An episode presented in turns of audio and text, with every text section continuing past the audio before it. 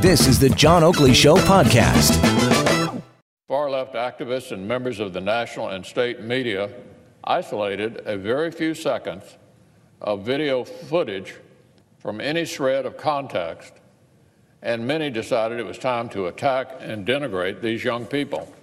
For hours, these students were tried, convicted, and sentenced by the media where accuracy is irrelevant and the presumption of innocence does not exist. That's Senate Majority Leader Mitch McConnell from Kentucky. These kids that uh, were the subject of what he was speaking about uh, happened to be from Covington High School, a Catholic high school, 15 years of age. They went to Washington on Friday, uh, March for Life, and uh, were confronted by a group of indigenous uh, activists, including this Nathan Phillips, name easy to remember because they named a square after him, banging on a drum. And so uh, the takeaway was this one image in a very short video clip of the kid, the 15 year old, smirking. And uh, the blowback from all of that, or what was imputed to the young man and his group of cohorts, was that uh, he was white privileged and uh, he was disrespectful, antagonistic, and so on and so forth. But as it was fleshed out more fully uh, in the context of a second look, some people took that uh, and decided,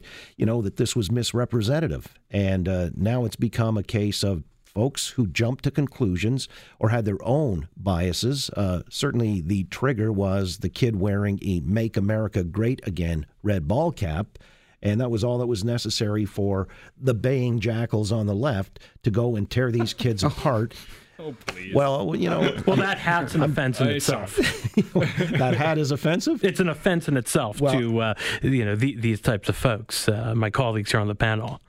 Well, uh, it seems to be just that they they laughed. They sneered at my uh, having I'm not going to take the bait that easy, Michael. I, I would say that framing it the way you just did is a bit ludicrous. Look, like this kid. Uh, Well, wait a minute. They Like- faced death threats. They had to close the school. It was in lockdown. I mean, these kids' lives have now been altered, maybe irrevocably. everyone rushed to judgment They've been way doxxed. too quickly, John. I, I agree with you. I, p- certainly, I don't think it's a new thing that a picture tells uh, a story on its own. A picture told a story here, and the media were too quick to pass judgment on these kids. I totally agree with you. What does But I that think say about the media? both media, sides then? are over sensationalizing this story. I think the fact that we're still talking about it is over sensationalization. And I think you look at this clip you just played from Mitch McConnell, who's come out, used his very significant platform to step up and talk about this. Where was he when the kids from the Parkland school shooting were being accused of being, you know, stooges in some these sort of constituents. Elaborate conspiracy theory, right? I mean, like he he has opportunities to stand up for kids in these situations on the left all the time, but he chooses to do it in this situation because of the fact that Well, these what kids does are it say for the media, though? What does it say for the media's treatment here? That the media were cheerleaders for uh, against these kids, and uh, they got it wrong. And that's basically their responsibility to get the story fully in context and right, isn't it, Peter?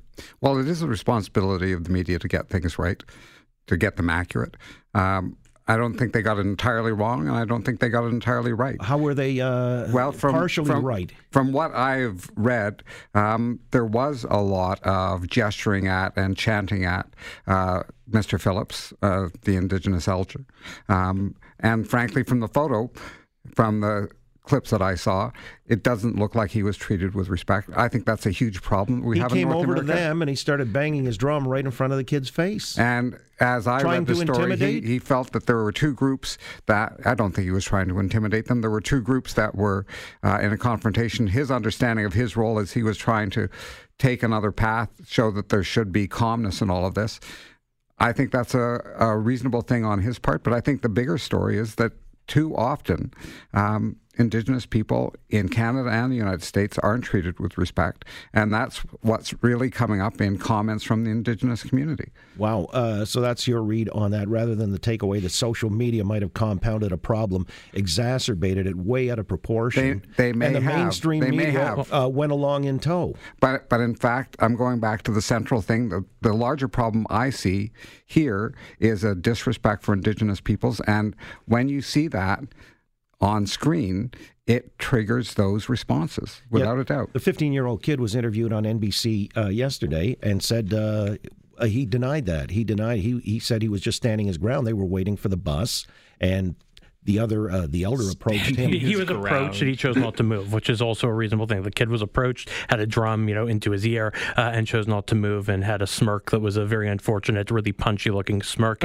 Uh, media should not have run. F- face photos of any of these minors. That that's also an issue in Canada. If uh, if the uh, young man had uh, punched Mr. Phillips, he'd be a young offender, and uh, there'd be a blackout on publication of his identity. And uh, we should have uh, media should have respected these point. young folks should not have had their faces great plastered point. on every cable news broadcast.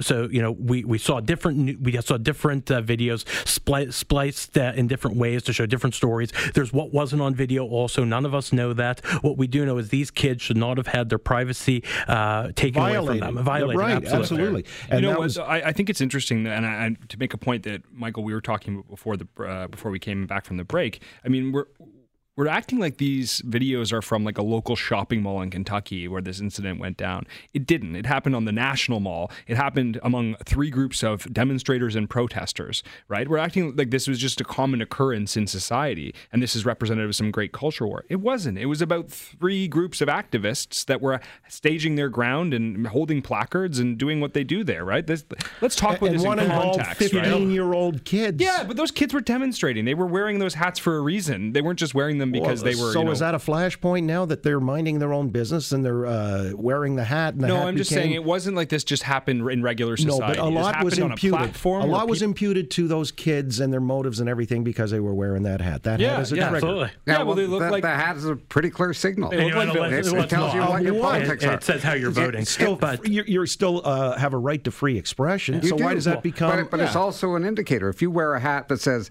"Gee, I don't like Muslim people," Yeah. Oh, is that what it, said? Well, that's it what basically that did, yeah. means. Oh, let's oh, face okay. it. Yeah, I mean, it basically that's for a lot of people. Know, that's at, what at the end of the day, you know, what was also quite troubling, Alyssa Milano from uh, Tony Danza's show, uh, Who's the Boss, which was really good, and I wish that was the last time I had heard of her, frankly, uh, tweeted on, I think it was Monday, that who cares what the truth was with the videos? The kids were there for the March for Life, so they should be poorly treated. It's, that's just completely ridiculous. Well, uh, and she's not the only one who felt that way. Uh, we'll leave it at that. I mean, we're done. Another great uh, round of discussion here. Topics worthy of Dan Moulton, Peter Tabuns, Michael Diamond. Appreciate it all coming in here on this wet Wednesday. We'll come back. We've got a roundtable after the news at the top of the hour on the Oakley Show. Uh, some of these themes we'll re-examine with John Turley-Ewart and Catherine Swift. Hour three awaits on the Oakley Show, Global News Radio, 640 Toronto. Thanks for listening to the John Oakley Show podcast. Be sure to rate, review, and subscribe for free at Apple Podcasts, Google Podcasts, and anywhere else you get your on demand audio.